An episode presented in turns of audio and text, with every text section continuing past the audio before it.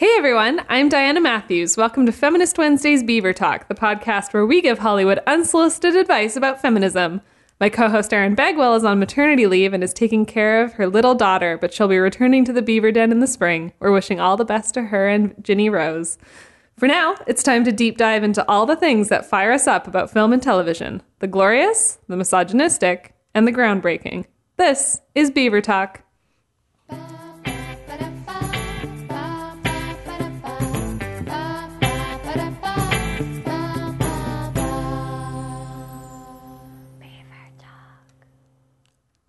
My god, I love that we're clapping like silent little seals during Yes. the intro. Hi.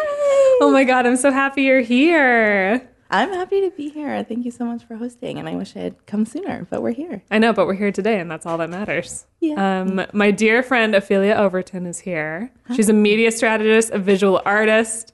She spent her career leveraging media to achieve social, political, and cultural change.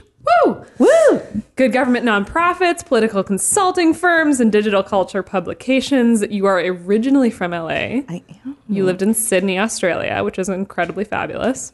It was fabulous, and now I'm in the chilly New York. Now you're in Brooklyn, where we meet for coffee yes, from time to time. all the time. I know all the time. We have a spot in Williamsburg that we go to a lot. What's it? Shout out devotion. Yeah, it's Yeah. like devotion. Oh yeah, I never say it correctly, but it's lovely. It is lovely, and it has that like Cozy. living wall. It's so great. Yeah, it's very strange. Um, I'm so excited you're here. I feel like This was We- a long time coming. I know we talk about we've talked about Beaver Talk like every time we hang out, but I feel like I've never talked about like media with you. It's so true. I we feel like talk we- about everything around media.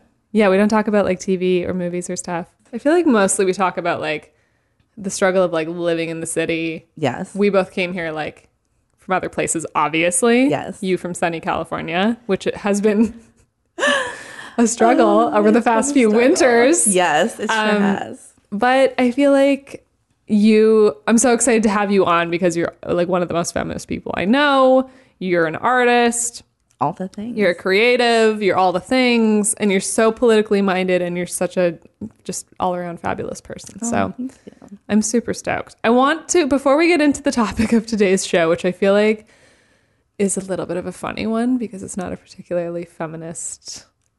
But that's TV kind show. of the, the point, right? It's like why why we have feelings about things that are not feminist Right. is just as important. So That's true. Yeah. I'm going to take that and run with yeah, it. that's the thing. Before we get into the not feminist but equally important piece of media that we're discussing today, Yes. I want to get a sense from you because we've never really chatted about it. I would love to know like what you watched growing up, what inspired you as a kid, like what was on the TV, what were you like so excited about? Well, I would say medium wise, Mm-hmm. writing, of course. I think that's like one of the first things we ever talked about when we met. We're like, oh my God, journalism school, me too. Oh my god, the battle scars we were wearing, right? yeah. And so when I was really young, I got like this journal. It was like a birthday or Christmas present or something. And I'm like, okay, I'll write. And then I just didn't stop. And so physically, the feeling of writing, I was super into when I was younger. But like aesthetically and fashion wise, you know, I was growing up in like the early 90s. So everything was like Y2K, future, like, um, what was her name? Zenon. Like my every everything was so like faux futuristic and so i feel like that aesthetic um, really like carries through in like my art and things that i find like visually very appealing um, spice world was a must must must every sleepover A thousand percent. remember they have or is it in spice world or maybe one of their videos they're like in the desert everything's silver Yes, so Like, you'll be there. yes yes Oh my god. that what that aesthetic of like desert and shiny and like that. I feel like it comes up so much in like everything like that I do. Burning Man. It's very Burning Man. um, Can we make that claim? It's a thing. Well, you know, uh, maybe that was part of it too, because like my mom also goes to Burning Man all the time, and so that like Wait, growing up was. I know Your mom goes to Burning Man? she doesn't as much, but she did for like a hot minute when yeah, when we were younger. And so like I'm from the desert, that that aesthetic carries through to everything. Just I don't know why I'm so into it. I love like desertscapes, like Oh my God. that those pastels of like the sunset and like that carries through everything. But it, even music wise, what was happening? Gwen Stefani was everything. The queen, yeah. Mm-hmm. Big pants, tiny shirt. Oh my god. Oh my god! So I tried on a pair of plaid pants at H and M because I was just really excited that they had plaid pants, and I was like, "Here we go! I'm living my best. Gwen Stefani you buy life." them? Oh. Absolutely not, because they oh. literally looked like a potato in them. But you tried them on. But I tried them on. You're halfway there. It's they're really hard to find. It was a lot. I feel like I I tried on the pants, and then I was like gonna pair it with the white crop top, and I was like, "Let's just not do." I think you that. could pull it off. But oh that Oh God. aesthetic, like baby doll, like clueless, we always had yeah, I would say Spice World, clueless. Always. Every sleepover for like years, years, years we would watch that. So baby doll, those type of things. But I don't know, all all the media things. Did you have like a favorite movie? Like was Spice World your favorite movie growing up? You know what I really, really was into when I was younger? What's the one with Drew Barrymore and she Ever After? Oh my god! Oh my god, I was obsessed with that movie when I was younger. Yes, it's like neo fairy tale. Yeah. Oh god, I was so into it, and I just like loved Drew Barrymore growing up. I thought she was so like weird and quirky, and I thought it was the coolest. She had like a boy's name before that was a thing. Oh my so, God. Yeah, all I would say Ever After. I was so into it. Ever After and No Doubt were like, yeah, Have you ever seen No Doubt live? Did you I go see them? have. You did. yes. Ugh, it's my biggest regret in life. It Well, maybe not the biggest regret. but musically maybe It's one of there. them. It's like there. R.I.P. because they're just that energy of like I don't know. She was just so cool when I was younger. Oh, She she's was so cool. And now she's doing the Just a Girl show in Vegas. And I'm like, I want to be on the level of. I love the rollout that she's been doing on Instagram of sharing all of her really old photos of her, oh like at the beginning of She her was career. so iconic. oh my God. like the Bindi, even though it was problematic, like she was just so out there. Yeah. And, like, and she's, they're from Orange County, so I know. I was going to say, like, she's I a Cali it. girl. Mm-hmm. Yeah. That, she's a big one for me. I would love, I love Gwen Stefani, and I feel like I'm like not on board with the Blake Shelton situation. I still don't Erin and I talk about this a lot. I still don't understand. And like everyone meets a need for someone else. So like something's working. But Mm-hmm. sometimes I think about that. I'm like, what the hell? Like, what? I know. But I'm if she's happy, you know, I know we Go got get it, girl. We got to support our girl Gwen. Right? Our girl Gwen.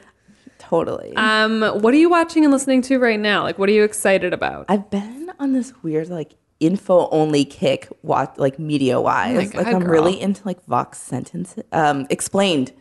What? It- It's like 18 minute episodes where they're like, here's one topic and we're doing it like it's wonderful. And I it's short and not committal. And it's like I would recommend it. And like Jeopardy, weirdly.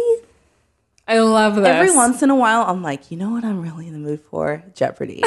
like because it's like I don't feel like I'm totally useless, like I'm watching TV, but Yeah. it's, it's, in, it's informing my mind. Yeah, it's intellectual. Yeah, so I have been like on a weird docu series kick. You know what else I watched this week, which I was also boiling about?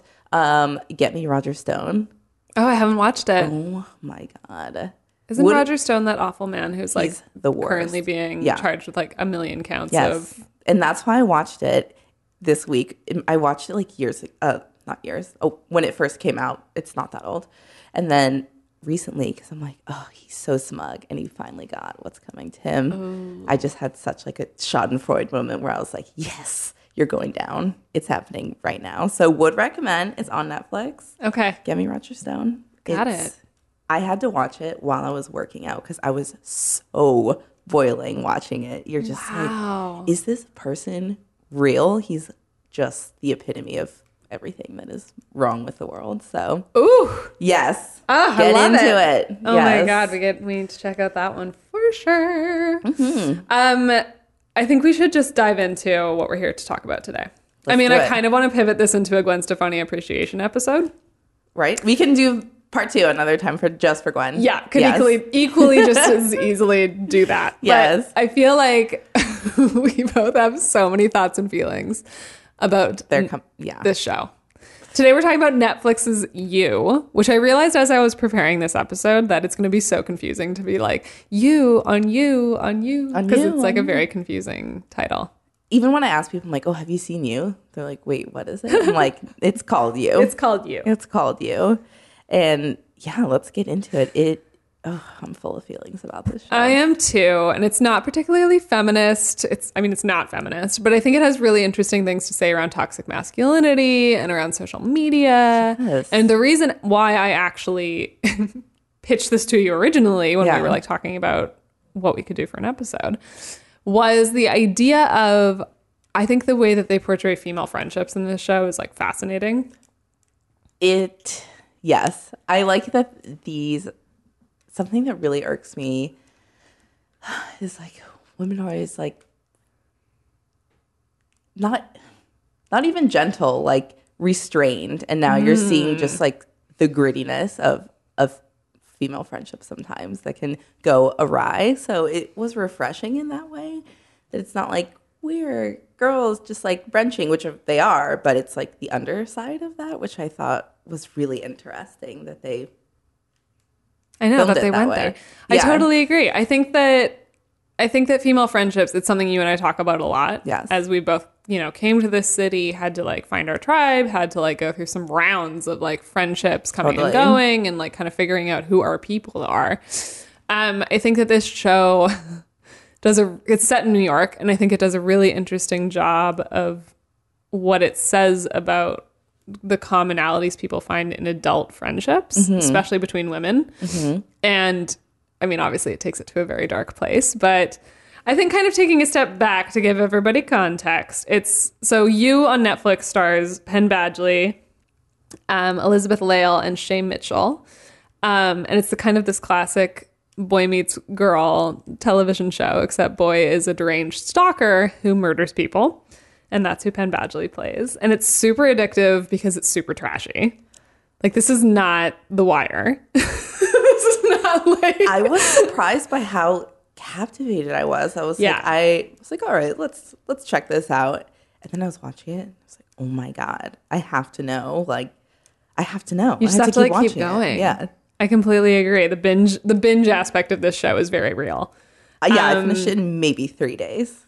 And I also know friends who are refusing to watch it because it's like Oh. a little too real about like inner like especially my friends who are like dating through apps like they're like I just scary. don't want to meet a guy like this and I don't want to magnetize that and they're like I can't even I, it's just too scary. Can't touch it. So it is very scary. Like it's a little weird. It really exposes like the fragility of dating as as Mm. a woman, or even just someone who is shorter or smaller than like just general male population. Like that is scary to think about. It's scary to think about how female friendships can also be influenced by relationships and like it was astonishing how manipulative that situation got. Like it it was just very unsettling to know that or to think about your friends like after watching it you're like okay who has ulterior motives for like being friends with me. Like mm-hmm. are they are they genuine? You never you never know. Like Yeah. in the show she had no idea that her friends were up to other things i guess behind behind her back. And she would have never known otherwise if this guy hadn't been a creep so. I know, and I think that's an interesting. You've raised like an interesting thing about this show is that you see the entire the entire first season is through Joe's perspective. So you're Right. only ever seeing Beck, who's the girl that he falls in love with. You're only ever seeing her through his eyes. Mm-hmm. You're only seeing her friends through his perspective, and he he's so condemning of her friend group and how she's living her life kind of unintentionally. And I think that what you does in a very interesting way is kind of make you see his perspective, and you, Right. you're agreeing with this man who's a total like psychopath. yeah that's right You're like, you know what? Their friends are really shallow. This is so lame. like you are doing a nice thing to by like quote protecting her by being a creep. I thought I think that's what made me so boiling about this show. It's like I'm protect. He goes on this whole thing. I'm protecting you basically from your from yourself. Just like what is going on in your mind that you feel the need to like control a woman like that is super unsettling. But also, I feel like it's speaking to the larger issue of like toxic masculinity and how so many men feel that way. Not to the extent that they would like kill the people around the person Right. to be with them, but, But the sense of needing to control almost. yeah. It's like why? Why are you like that? It, it uh, I don't know. It just it does speak to issues of control. Like he doesn't he's not even dating her. It's just like an object for him to manipulate. Yeah. Yeah. So- I mean, he constantly says, like, I'm going to save you. And throughout the entire first season, he frames like he's killing people left, right, and center, but he's like framing it as chivalrous and doing it for Beck um, in order to make it so that she can live her best life Right. And be like focused solely on their relationship and solely on her own growth as a person. Right. And I think what's so interesting is that like he's kind of taking away, like, he murders Peach, who is such a toxic person Truly. and he murders the like shitty dirtbag fuck buddy that she has. Yes. I don't even remember his name. Benji. Benji. Oh my god, Benji. How could you forget the homemade sodas? Oh, so did you find that you were agreeing with Joe? Like, did it By get the end- psychologically there for you? I was so like disappointed in the last episode. I'm like, oh my god, I thought you were going to maybe not murder her. I know. I thought that she wasn't gonna get murdered either, and then it happened. Yeah, I'm like, oh, he's taking out all these shitty people in her life, and then he's gonna stop one step short of doing that to I her. know. I want, I so wanted him to like do that and come out on top of this situation, but that that's what was so disappointing in the last episode. I'm like, I did find myself. I'm like, yeah, you know what? You are a good guy. You're just doing this to be to be good to her, and and now you're just an asshole. So. Um, so I think about I think one of the things that's really interesting is kind of a thread that goes throughout this show is it's a scathing critique of the way we use social media Oh my god. and how we kind of perform our ide- ideal selves and lives rather than actually living it. Absolutely. And so it's this idea like Joe is Joe and Beck meet in the bookshop that he works in, and he just instantly becomes obsessed with her, which is terrifying in and of itself.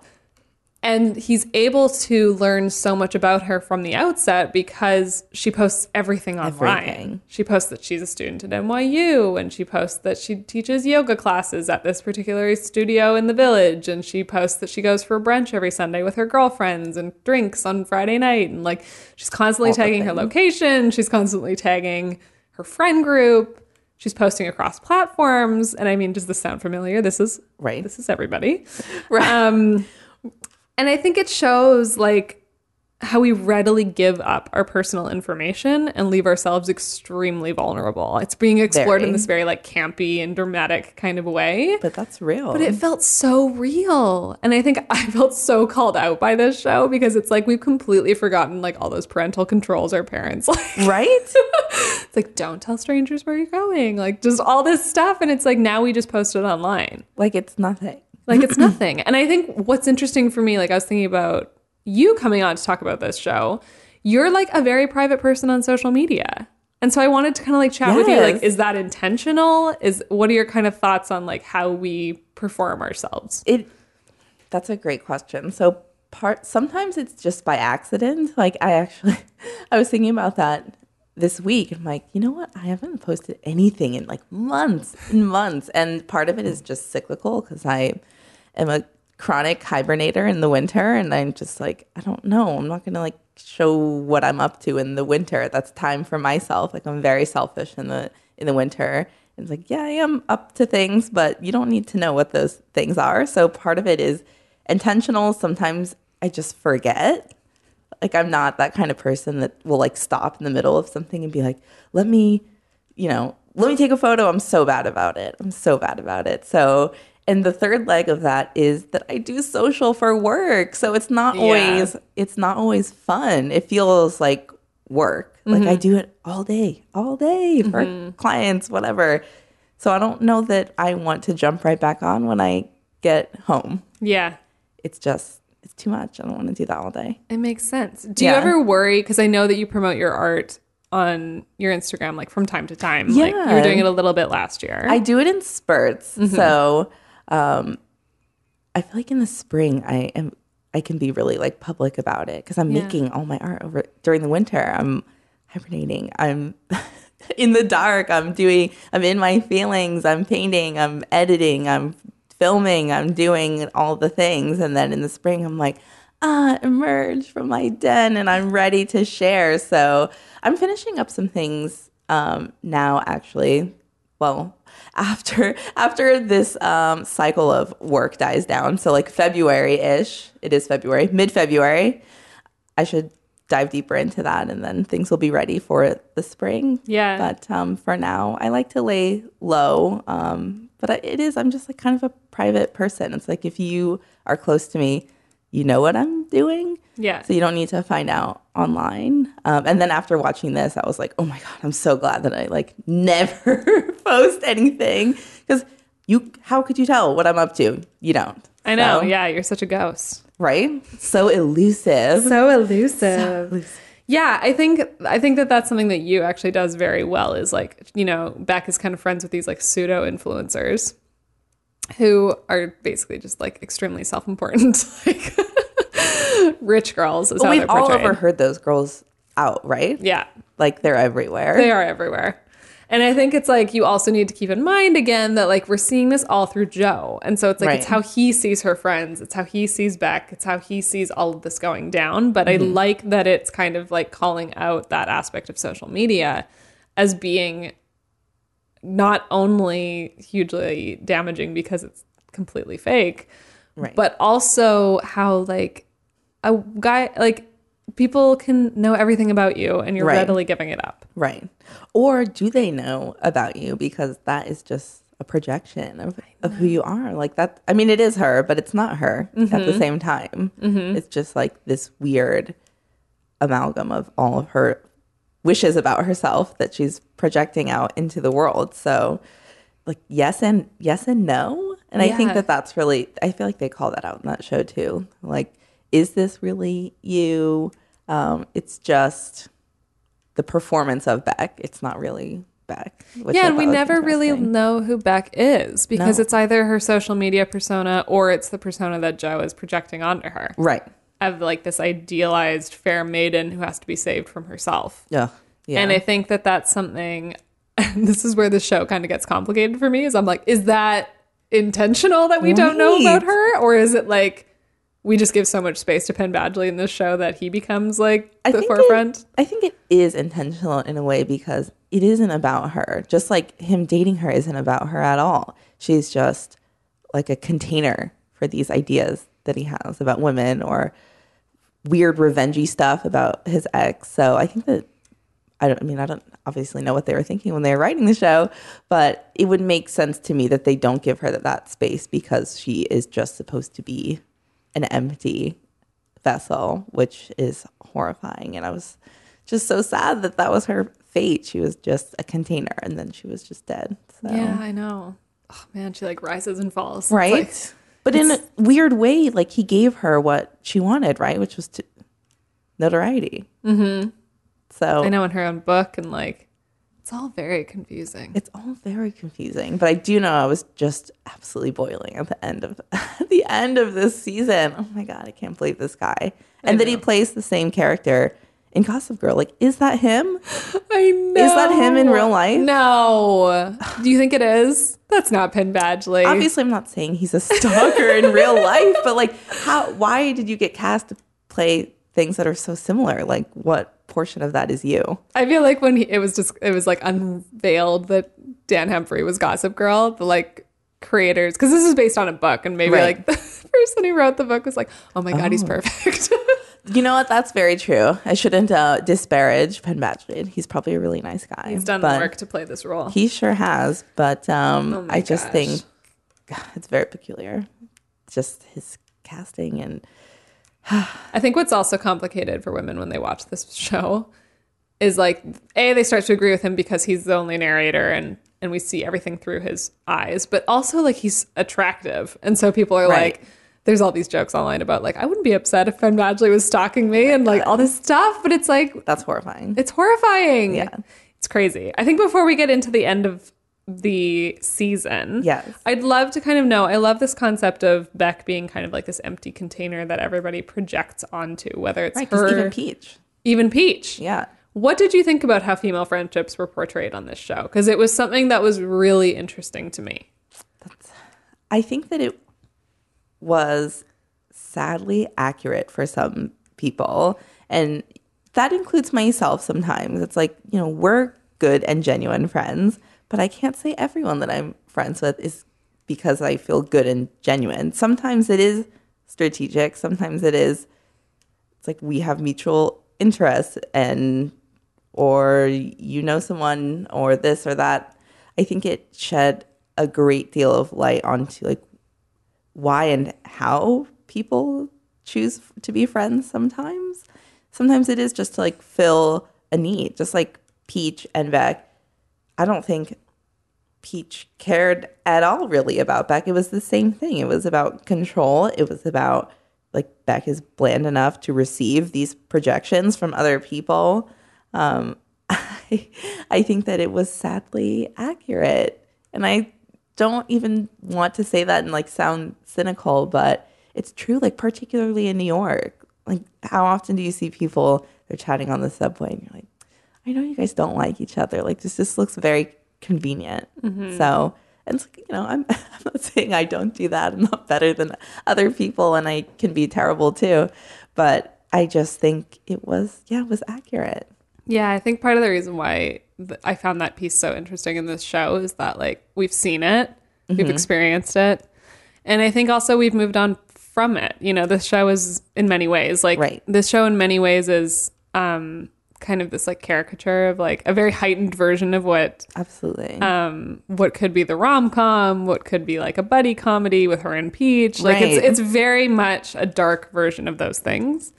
And i think that and when it comes to female friendships it's like the scarcity between all four of her friends is so palpable. It really is. there's such a fear there around like when she can't come to drinks they're like well what's going on? Like why can't you come? And Right. peach is so afraid to have her i mean rightly so so afraid that she started to date penn badgley but it's not from a place of him being a killer because she doesn't know that yet. It's from a place of her, now beck's time is not solely peach's Right. to own right. and I think that there's such a codependency that's portrayed between these friendships because Yes. they're all college friends. They all came up through Brown together Mm-hmm. and it's such a it's such a relationship of convenience. Absolutely. Yeah. and I think um I think it can be hard to like make a adult friends sometimes. You know, that we both moved here, we've gone through that process of like seeking people out. So I think it's interesting people who like remain in the same city as their college friends, like how those female friendships evolve versus like you're moving somewhere and you're starting over. Whereas I feel like on the other side of that coin, New York has been incredibly wonderful in that like I am still actively selecting who I want to be Yeah. friends with. Like I didn't go to, to school in this country even. Yeah. So it's I feel like I have less opportunity to have those friendships of convenience. Just it's like I'm not there anymore. I move so much. I change so much. Like I am actively forging my friendship circle. Whereas frankly, I thought their friendship group was like lazy. It's like because just because you guys went to school, like Yeah. that's the only thing you guys have in common, and you're not in school anymore. Like I think that those, I think people find a great deal of comfort in like hanging out with your college friends and some people are genuinely friends with people they went to college with. I don't need to say all college group whatever friends are lazy, but I think in this case it seemed lazy Yeah. It's very Yeah. convenient. because what you guys all just are elite or like what's what's happening with that. So I think that yeah, accurate and lazy is how I would say this this friend group strikes me. Agreed, agreed. And I think it is so important to remember like the, the friend group is really not the focus. It's really to like Right. underpin Beck and Joe's relationship. Right. But I think what he is pointing out with he's like you need to get new friends. Like none of them are interested in you genuinely. Mm-hmm. None of them want to know about your writing, your career, what you're trying to do to be- better yourself.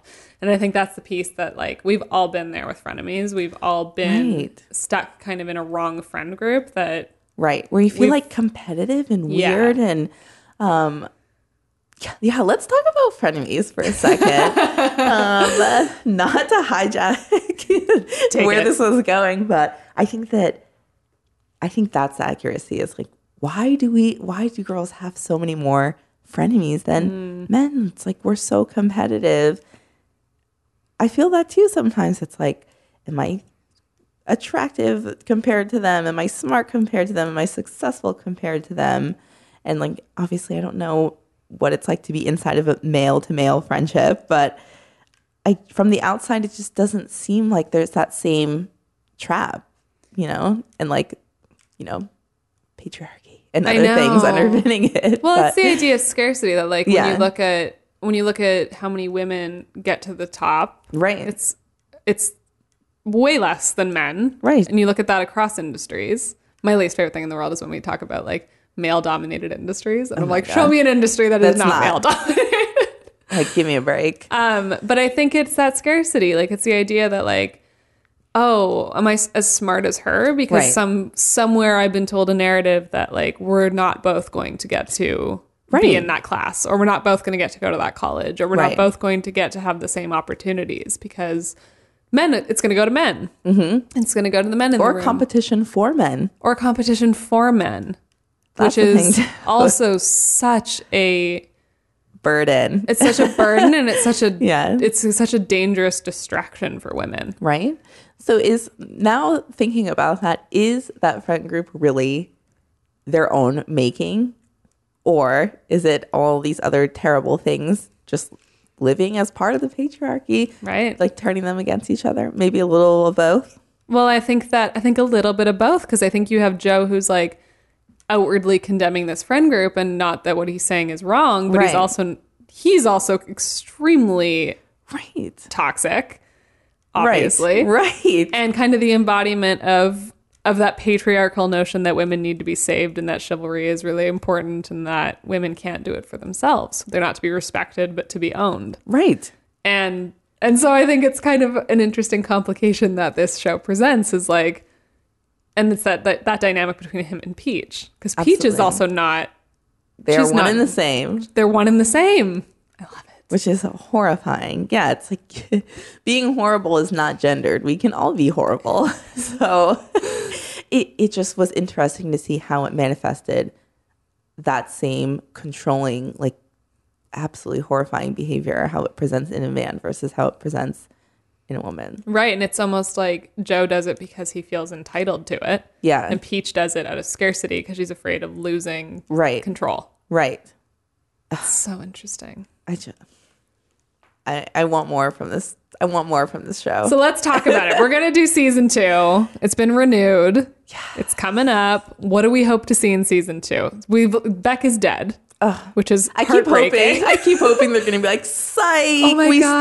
staged it, and I she's said- alive." I said to Mary at the end of the episode, I'm like, she's not actually dead. And Mary's like, she dumped her body and John Stamos got blamed for the murder. I keep thinking it's going to be like plot twist, Just kidding. right? Like we um staged this and it's someone else in the grave. It's obviously her, but I so don't want it to be her. know, I'm right there with you. I would say for season 2 I really hope that yeah, it's just some kind of plot twist where she's like, "It's me. I'm secret. I just started a new identity." Well, because we also thought that the ex girlfriend was dead, but she's back. Yes, so I'm like, other plot twist. Maybe she could also be alive. I want, here's my hope for season two. I hope that the ex girlfriend kind of messes with Penn Badgley a little bit and does to him what he's been doing to other women. Uh oh. And I hope we get like an evil girl in the mix who's like kind of messing up his world a bit. I'm so into that. I'm Yeah. really into the emergence of like quote evil women in media lately. Me too. Like Robin Wright. Oh my god. Everything. She's the best villain. It's I'm the obsessed best. with her. Killing Eve, the best.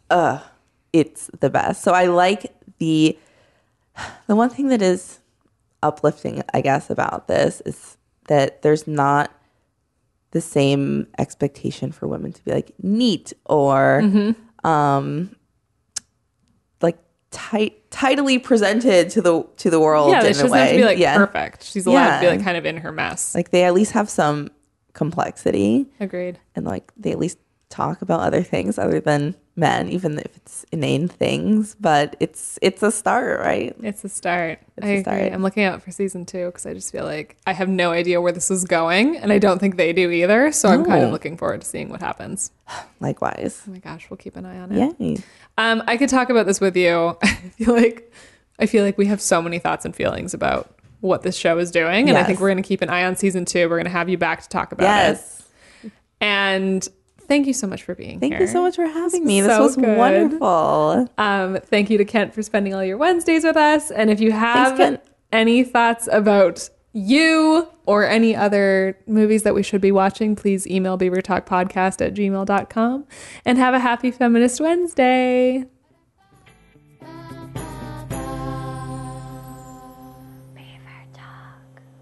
This has been an Atlantic Transmission production.